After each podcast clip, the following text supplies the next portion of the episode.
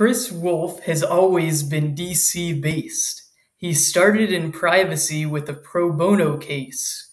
Now Chris serves on many nonprofit boards. His fascinating story just can't be ignored. So, on today's podcast, I am happy to be joined by Chris Wolf, who is the founder and board chair of the Future Privacy Forum. And uh, welcome to the podcast, Chris. Thanks, Noah. Thanks for having me. Excellent. So, you grew up uh, in DC.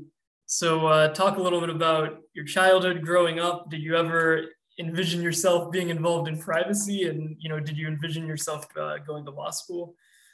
So I'm one of the rare natives. I think there, are, there there's a group of us here in DC who are natives of, of Washington. We're, we're known colloquially as uh, cave dwellers because we sort of linger beneath the surface as the politicians come and go. And so I was born 67 years ago, and there have been a lot of politicians during that time, and we we kind of uh, survived the, the changes uh, over time. Uh, my family was never in government or politics. Uh, I had some lawyers in my family, and so yes, I I always thought I would uh, be a lawyer. Um, I majored in political science at uh, Bowdoin College, and then, then, went to law school at W&L, um, and thought I would just be uh, not just, but thought I would be a litigator for most of my life. Um, privacy wasn't even on the horizon. Um, obviously, in constitutional law courses, uh, when we studied the Fourth Amendment, uh, privacy issues came up, but uh, no one, I think, thought that you could really make a practice focusing uh, exclusively or even generally on privacy uh, until probably late into the 90s uh, or early 2000s, which is when coincidentally I, I got into it full steam. That's great. So, growing up, did you have any kind of, uh, you know, what was your first job, uh, high school job type um, type thing. And you know, how has that experience uh, translated, or do you, do you still uh, think about that that time? I, I do. I, I had a very menial first job when I was 15. Um, I was I had a weekend job cleaning the parking lot of the Junior Hot Shoppes at Wisconsin Avenue and, Beth- and East West Highway in Bethesda. I actually grew up in Bethesda, Maryland, just outside uh, DC. Uh, even though I've lived in DC ever since I came back from law school, uh, it was a grueling job you know the, asphalt baking under the washington summer sun and picking up other people's trash and then hosing off the parking lot it, it really gave me a great appreciation of of those kinds of jobs and the people who do them uh, and it uh, made me also appreciate you know the benefits of education and the kinds of uh, jobs you can get with education so that's always stuck with me um, I'm, I'm, reading a little book by uh, retired Admiral uh, McRaven, who who reflects on lots of experiences he had in his life. He was a Navy SEAL, a lot far more illustrious position than I've ever held. Uh, but you know, he talks about the hard labor and the defeats that he had and experiences that he had that helped shape him as as a leader uh, later in life. And I, I reflect on experiences like that as well as I sort of scope out how my career uh, developed. Yeah, that's great. So then after that, you uh, went to Bowdoin College. So just talk, you know, a little bit about that experience. Know it was a little while ago, but um, sure. Did you have any kinds of uh, internships there, and uh, what what was that like? I've always had a love for the state of Maine. Um, I was privileged enough to go there for summer camp for six years as a kid uh, first at a very competitive athletic camp and then uh, at a music camp because I played the trumpet there and for 30 years thereafter. Um, and uh, so, you know, my summers were, were in Maine and I loved that, loved the place. And as a result, I got to know Bowdoin College, which was founded in 1820 and has uh, a few illustrious uh, alumni like Hawthorne and Long, Longfellow and Senator William Coleman, Coleman and uh, former Senator George Mitchell. Secretary of State George Mitchell. Uh, anyway, it was a great place, really wonderful small college, liberal arts uh, education. But it also included a year uh, that I, my junior year, that I split up. Uh, the first half, I uh, ran a political campaign for a friend of mine running for the state senate in Maryland, and did that through the Hamilton College Washington semester, so I could get some academic credit for it.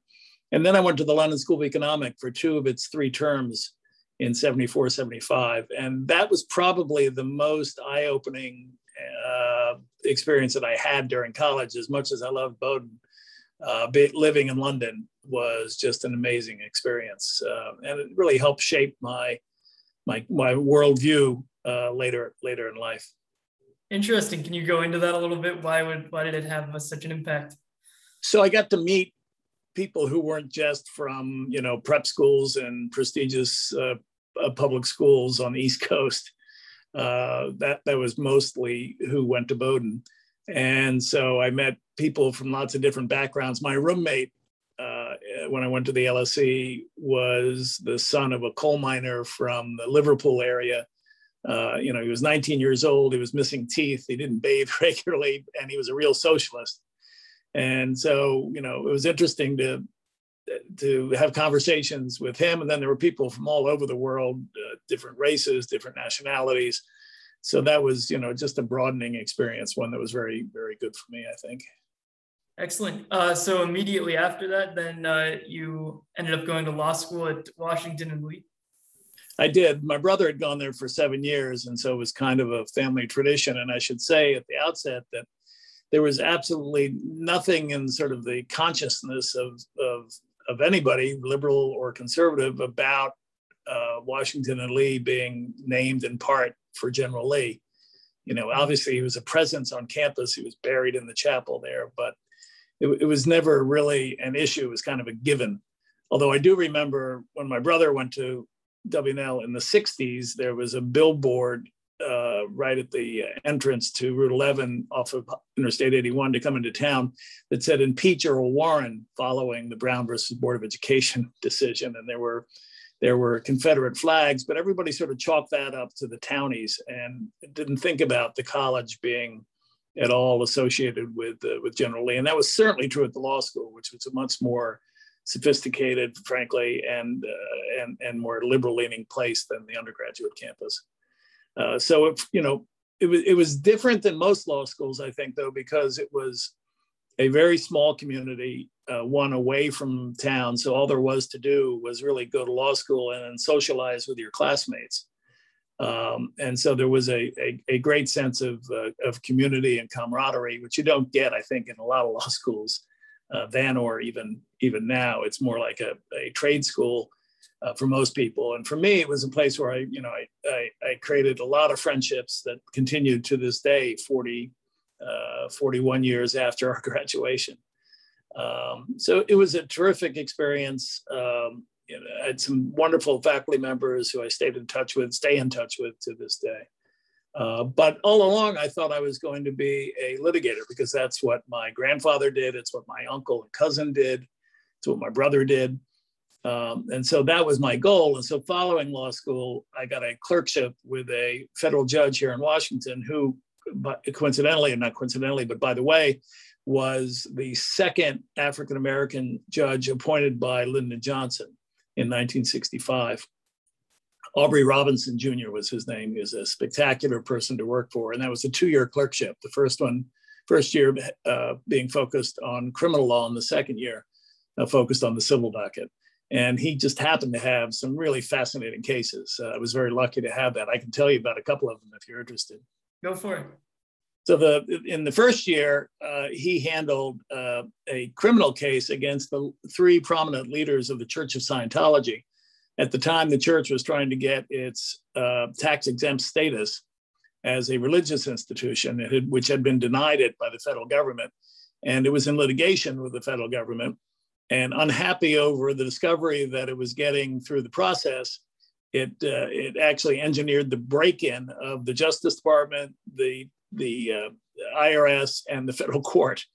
Uh, just remarkable, uh, you know, hubris to, to, do something like that. And they got caught and they got arrested. That case was tried uh, before Judge Judge Robinson. I was the clerk assigned to that, so that was fascinating. And then just before I finished my clerkship, uh, there was a case brought challenging the reapportionment of congressional districts in and around Atlanta. Uh, Senator Julian Bond, who's a famous civil rights leader, had uh, drafted up uh, congressional districts, and the House reapportionment chairman, who was a Republican uh, white supremacist, frankly, uh, was quoted on the record as saying he wasn't going to endorse any N districts using the N word. Uh, so the Justice Department brought a case challenging the reapportionment that resulted from the House redrawing of the Julian Bond district. That was a brought in the District of Columbia before a three judge panel included my judge, and I was assigned to, to staff that and to draft the findings of fact and conclusions of law. Uh, the first finding of fact I drafted, not ever thinking it would remain in the in the court's uh, opinion, was that the chairman of the reapportionment committee was a racist, citing the transcript, and they left it in. And the headline in the Atlanta Constitution was House Reapportionment Committee chair called racist by court. Wow. And the Supreme Court upheld that ruling. And that was the district that resulted was the district that uh, John Lewis uh, ran for and held, and he held that seat until he died uh, last year. Uh, he ran against Julian Bond, as it as it turned out, and I had the the great honor of meeting John Lewis and Julian Bond at the same time at an event for the Anti Defamation League, with which I'm very involved. Uh, here in Washington, I, I told them that story, and they, they heaped praise upon my judge. And uh, I said, if he were alive today, he'd be heaping praise right back on you. So that was that was a great experience that obviously has stuck with me for life. Well, wonderful uh, history there. So after that, then after your clerkship, um, you stayed in DC, or at that point you moved uh, to California? Nope, always stayed in DC and yeah. And uh, worked at Arnold and Porter, where I got really fantastic training. I was there for for four years, and uh, you know I keep up the friendships from the experiences that I've had there. Irv Nathan is a dear friend. He was the the uh, the Attorney General for the District of Columbia most recently. He was General Counsel for the House of Representatives. He was uh, head of the Criminal Division at the Department of Justice. So he was a great teacher for me. And uh, another great uh, colleague was Merrick Garland, who's now Attorney General, and uh, Rob Weiner, uh, who works at the Campaign Legal Center, as well as Arnold Porter, and and many others. So I've kept that's that again. That's one one of the I think trademarks of my experiences in life is that I've always uh, been able to develop uh, great friendships and to keep those friendships and nurture them over time. And, and you know, when I look back over over my career, that's probably one of the great uh, joys that I that I have is being able to have those friendships to call upon and to uh, to to cherish. Mm-hmm. That's great words of uh, words of advice. So. Um, I guess the California aspect, you ended up working on a trial uh, in Silicon Valley. So you can talk right. Bit, you know, about about that and that experience and how that ended up persuading you to work on internet law. Sure, and there's a little little preface to that, if you'll indulge me. So I went from Arnold and Porter to the Washington office of Ballard Spahr, which is a, a Philadelphia firm. Uh, I went there as a senior associate and became partner there in 1987.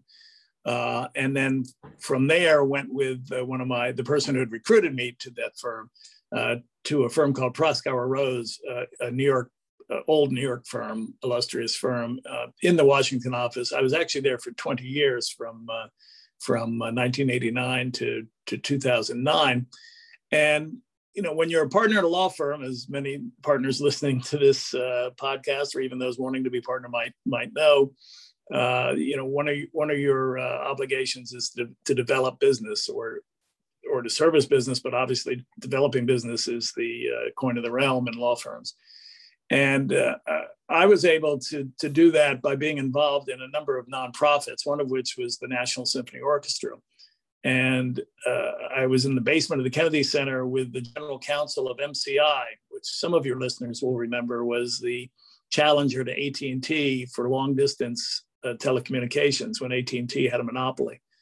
Um, and I got to know him. He gave me a couple of cases, and then he gave me a really big case involving the joint development of a piece of equipment that, that really was part of the backbone to the internet.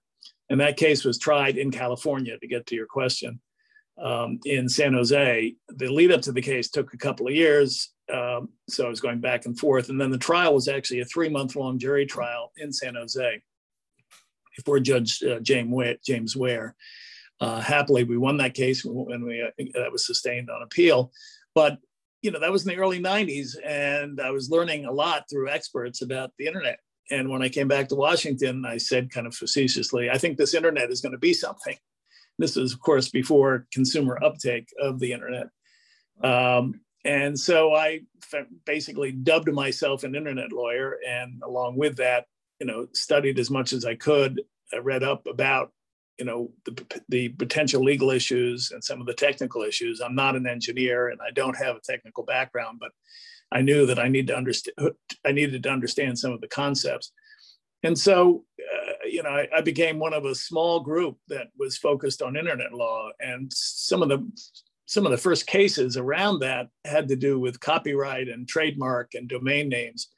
And uh, interestingly enough, I had a case representing the Washington Post brought by uh, none other than the Church of Scientology, who I had been involved with as a clerk way back when. Uh, and uh, there was a former parishioner uh, who had published the quote unquote scriptures of the Church of Scientology on the internet and the church sued him for copyright infringement. The Washington Post covered that case uh, along the way, quoting small snippets of what he had published. And the Church of Scientology sued the Washington Post for copyright infringement because of that quote uh, alleged republishing of copyrighted material. Uh, we in, invoked a fair use defense and, and won on summary judgment. Uh, but I thought that was an interesting coincidence that the, the, Church of Scientology reappeared in my in my professional life. Yeah, that is fascinating. You know, so what other types of uh, internet questions did you work on outside of privacy? So there were lots of domain name cases uh, at the time. You know, whether people could use common words uh, as a domain name and thereby have an exclusive on uh, on websites with those domain names, and the law was pretty unsettled for for quite some time. Um, and and frankly, the first privacy case that I had was not until 1998. Uh, again, through my nonprofit involvement, I had gone to the groundbreaking or the ribbon cutting, I should say, of the Human Rights Campaign office here in DC on Rhode Island Avenue. And I met there the um, the uh, this the executive director of EPIC, the Electronic Privacy Information Center, whose brother worked at the Human Rights Campaign. We traded cards. I told him, you know, what I was doing. Next thing I know, I got a call from him saying that there was a gay sailor in um, in Hawaii who was about to be ejected from the military for allegedly violating "Don't Ask, Don't Tell," and his violation was circulating an email soliciting toys for the children of his fellow shipmates at Christmas time. And the email account he used was from AOL. And at AOL, he had kind of a fanciful username, BYSRCH, which, which was understood to mean boy search. One of the people who got that email was his commanding officer, uh, who was outraged by this so alleged telling of the world that he was gay. Um, and the commanding officer got uh, the JAG officer assigned to him as, and the JAG officer's uh, paralegal uh, to call AOL because the email was not signed or it was signed with only a first name. So they couldn't uh, definitively attribute it to the, to the uh, sailor that they were thinking of discharging. And so they had somebody call AOL and, and pretend to be a friend of my client and say that they received this email and they just wanted to confirm that the username was that of this individual and to get that confirmation in writing, which AOL blithely uh, provided uh, in violation of its terms of use and community standards.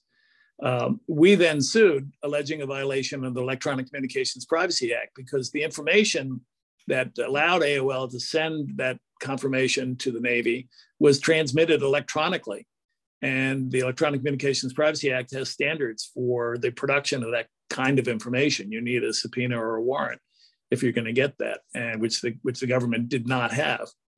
Um, the case, you know, we filed it as a TRO, and the case was assigned to the former general counsel of the uh, CIA and the SEC, a real government man, uh, and we were concerned that he would side with the Navy, uh, kind of reflexively. And to our great delight, he did not. Interestingly, the law clerk who was assigned to that judge, who had the job that I had 18 years earlier, uh, was Professor Dan Solove, who is well known today as a preeminent expert on privacy law. So we really had the luck of the draw when it came to law clerks. And as it turned out, with respect to the judge, because he wrote a fantastic opinion for us, finding the government at fault, but also uh, really uh, criticizing the don't ask, don't tell policy as a terrible, wasteful, discriminatory policy. Uh, as a result of that case, which was written up in the Washington Post, it was one of the few cases where the government had lost under Don't Ask, Don't Tell. I had a friend here in DC uh, who I, I, passed on the street and he said, I really like what you did in that case. I, I'm doing some work for AT&T. They're looking for people to help them with some privacy law issues. Can I recommend you? And I said, sure. And uh, as a result, ended up doing a fair amount of work, privacy work for AT&T. And again, as I did with the internet law, um, my resolution to be an internet lawyer, I resolved to be a privacy lawyer almost exclusively and undertook to uh, you know to study as much as I could and understand as much as I could about the issue. One of the ways I did that was to get a contract with the Practicing Law Institute uh, to create it, their, its first treatise on privacy law, and that ended up being a 1,300 page treatise, which is still revised to this day. Uh, I convinced them to put my former firm's name on it, Proskauer. It was called Proskauer on Privacy, it still is.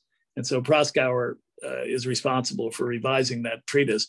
But as a result of producing that treatise, I think I was able to raise my reputation uh, sufficiently that I was able to, to attract uh, a wide array of business in addition to, to AT&T during, during the early 2000s when companies were really just starting to focus on how to uh, collect, uh, use, and disseminate personal data. Um, so that's that's how we got into it. Yeah, that's fantastic. Um, okay, so at that point, uh, when you were writing that that book with PLI, did you start thinking about um, public policy and, and FPF? Well, happily, AT&T hired me to do a variety of public policy coalitions with uh, various people, including Mike McCurry, who had been press secretary to President Clinton. Uh, but they were all of short duration and limited in scope.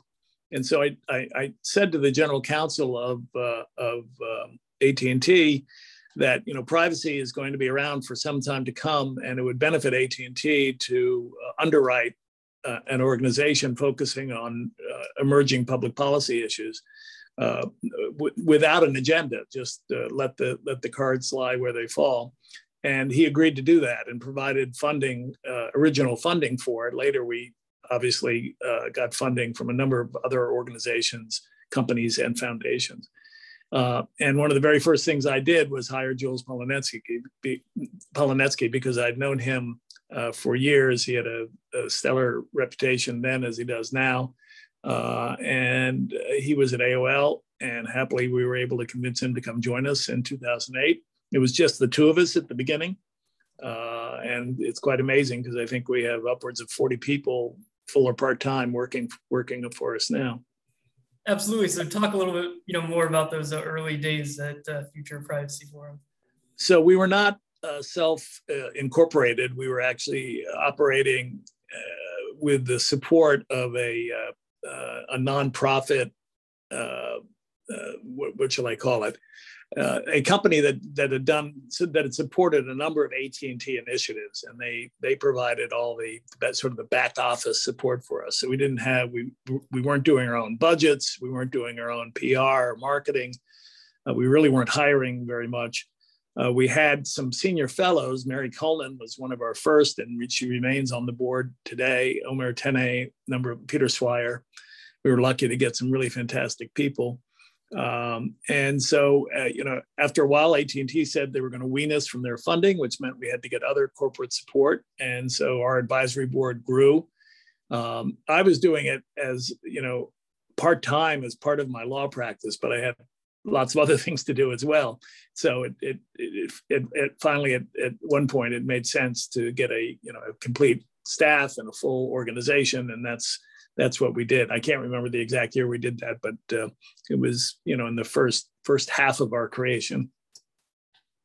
So were you always working at the Future Privacy Forum part time and working at a law firm the, the rest? Yes, in, in fact, I was you know full time as a partner at the law firm, and the Future Privacy Forum was a client, if you will, if you will. So I was doing you know projects, speaking for it at conferences around the world, uh, going to privacy commissioner meetings and so forth on behalf of FPF, uh, along with Jules, but we sort of divvied up uh, issues.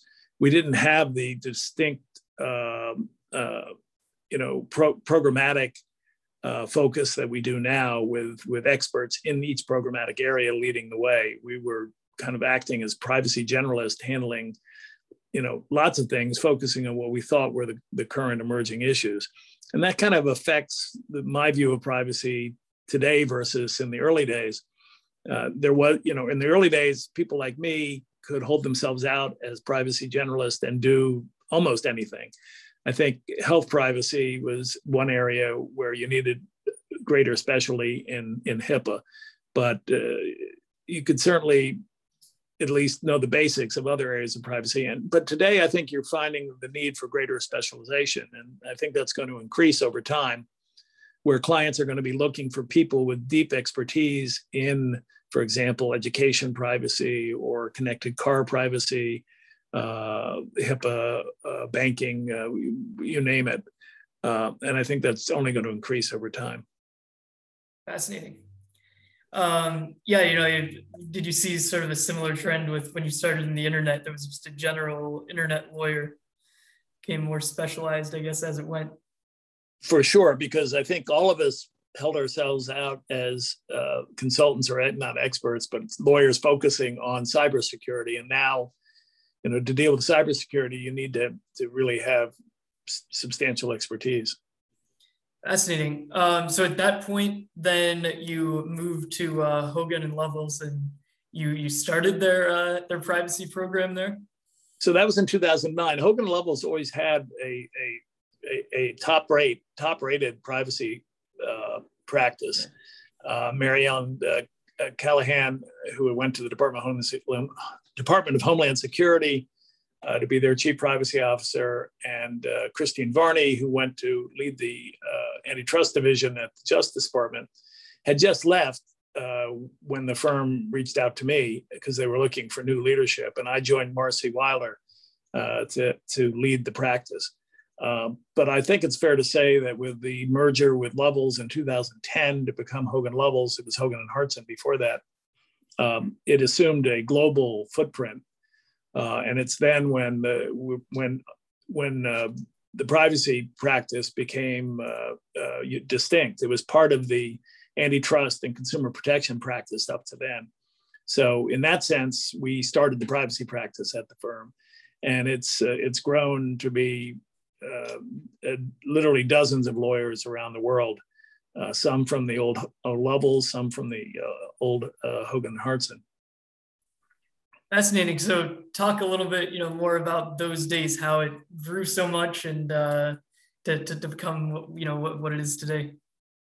Well, it grew along with the the needs of corporations to have uh, help, and that uh, that coincided with much greater regulatory scrutiny on what companies were doing and enforcement actions, uh, either at the FTC or by state attorneys general or by European regulators and Asian regulators.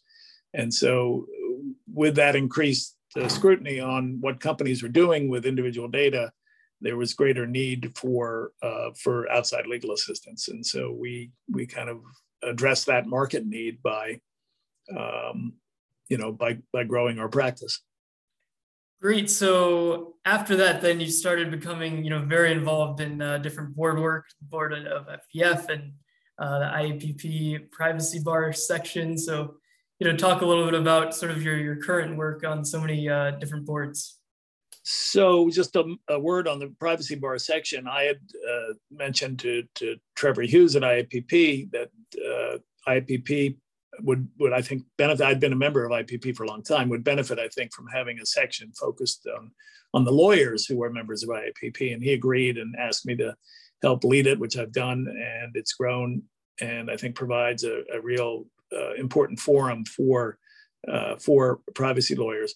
But uh, but as I think you could tell from my comments about uh, some of the charitable work I did along the way, um, starting in the in the late '80s, really when I became a partner at a law firm that's that's been kind of a trademark for me you know as a native washingtonian as somebody concerned with the community I, have always been involved in in uh, nonprofit organizations that that address social services, that address civil rights, and address the arts. Those are sort of the three my three categories. There are plenty of others like health and and uh, and uh, education, but those are those are my have been my three. Um, the future pride i'm sorry the uh, food and friends has been the one in social services that i've been involved with since 1994 when i joined the board. And it provides meals to uh, housebound people with life challenging illnesses. It started as an AIDS services organization and has now grown to address people with a, variety of, of illnesses and serves more than 3 million meals a year uh, it's got its headquarters in Northeast Washington. So that's that's been a real uh, labor of love for me over over these years. I've been involved with the Anti-Defamation League, which is one of the country's oldest civil rights organizations since 1988, and I chaired the local board in the 90s, and I'm on the national board uh, now. It's headquartered in New York, but it has 27 regional offices, and it's it's one of the preeminent civil rights uh, organizations. And in terms of the arts, I, you know, I mentioned the National Symphony Orchestra. Uh, I'm on the board of something called Young Concert Artist, which identifies, as it sounds, young emerging uh, musicians and gives them a contract for concerts at uh, in New York at either Lincoln Center or Carnegie Hall, and in Washington, the Kennedy Center. Um, so that was a great follow-on to to my uh, involvement with uh, with the National Symphony Orchestra. And then there, have been a, a, variety of other smaller nonprofits uh, that I, have either supported or been on the board of. And uh, it, has been a great um, segue to my life in retirement. Um, I always did the nonprofit work as an adjunct to my professional work. And now it's uh, my, you know, a principal focus, but I still keep a hand in privacy, I'm happy to say. Uh, obviously through the Future Privacy Forum, but also uh, through friends I've made over the years. Uh, for example, at Berkeley Law, Paul Schwartz asks me uh, every semester to help teach a course, teach a class rather, uh, or to give a lecture, uh, which which I've enjoyed doing. And one of the things I've done through the Anti Defamation League is focus on internet hate. Starting in 1996, I, I formed the Internet Task Force at the Anti Defamation League, and in 2013, co-wrote a book with the ADL National Director uh, called "Viral Hate: Containing its Spread on the Internet." Uh, I also co-chaired an international uh, um, commission with the Speaker of the Knesset. We issued a report, uh, I think it was in 2014, but I still speak and write on the issue of internet hate. It's only gotten uh, more difficult. Um, it hasn't gotten better uh, over the years. And so that still remains a focus. And I, st- I still uh, write and speak about that topic. So I'm staying busy in, in retirement in addition to travel now that uh, the travel restrictions of COVID have, have lifted. Um, and so, you know, people, some of my friends who uh, are on a glide path to retirement, they asked me, what should I do? And I said, well, you should, you should lay the seeds for retirement well before you retire because otherwise the day after you retire, you're going to find yourself with not much to do and happily I find myself with plenty to do, and it, it keeps me very uh, satisfied. Wow, very inspiring. You know, to focus a little bit back again on the uh, cyber hate that you're working with, uh, the Anti Defamation League. So, what are some of the discussions you know happening now, and has it has it changed over time? Well, well, the principal focus, and it's apropos of uh, President, President Biden's comments about Facebook and uh, the anti-vaxxing uh, content on Facebook. Our principal focus is on the responsibility of, of the tech platforms to to deal with online hate because it's it's there where it spreads. You know, it's with the emergence of social media in the mid 2000s. It's uh, it's only uh, it's grown geometrically, um, and so you know at, at ADL we're looking at possible solutions involving amendments to Section 230 of the Communications Decency Act uh, for years, we've worked with the online platforms. Uh, we think that we can have greater cooperation from them. Last year, uh, ADL was part of a campaign called Stop Hate for Profit, uh, and it uh, convinced, it invited advertisers to to stop to do a pause in advertising on Facebook for the month of July uh, because of Facebook's uh, failures in, in dealing with online hate. And this followed a speech by Sacha Baron Cohen on the subject. And to our uh, amazement, uh, more than a thousand advertisers uh, pulled their advertising from Facebook for the month of July. And on the strength of that, the Stop, Stop Hate for Profit campaign continues with various various aspects. So I think we understand that this is not something that we alone at ADL can do. It's got to be a, a, a, combined effort, a coalition uh, effort to to to put pressure on the platforms to do better than they're doing. Yeah, fascinating. So moving to the your experience being an adjunct law professor, so you know talk a little bit more about that experience and um, how is teaching compared to actually you know being in, in practice and uh, just you know give a little bit of an insight to the listeners about uh, what it's like being a, a, professor. Sure. So in the mid 2000s, I guess it was, I uh, teamed up with uh, an associate at Proskauer named Bruce Boyden to share the teaching responsibilities for an internet law course at Washington and Lee. Uh, you know, it's three hours from DC. So we did it on Fridays and Saturdays for two hours in the afternoon and two hours in the morning. So the students had to be dedicated if they wanted to take this course. And then uh, Bruce and I split it up. I'm happy to say Bruce was so taken with the teaching uh, assignment that he became a full time professor. He's at Marquette now and has developed a great reputation in the in academia as a privacy law uh, professor and internet law uh, professor. I always enjoyed teaching. I enjoyed that, and I enjoy the opportunities to teach that I get elsewhere because it it it, it involves me with the students who often think outside the box and and have uh, creative new ideas that I otherwise wouldn't encounter. Uh, so I I encourage anybody who's practicing to to to take the opportunity to teach if they can. Great advice. So my last question, you've had such a you know prolific and, and fascinating career. So for those li- the listeners thinking, uh, how can they be the next Chris Wolf? What's some advice that you have for them? Uh, steps that you've taken uh, that uh, have gotten to you to to be where you are today.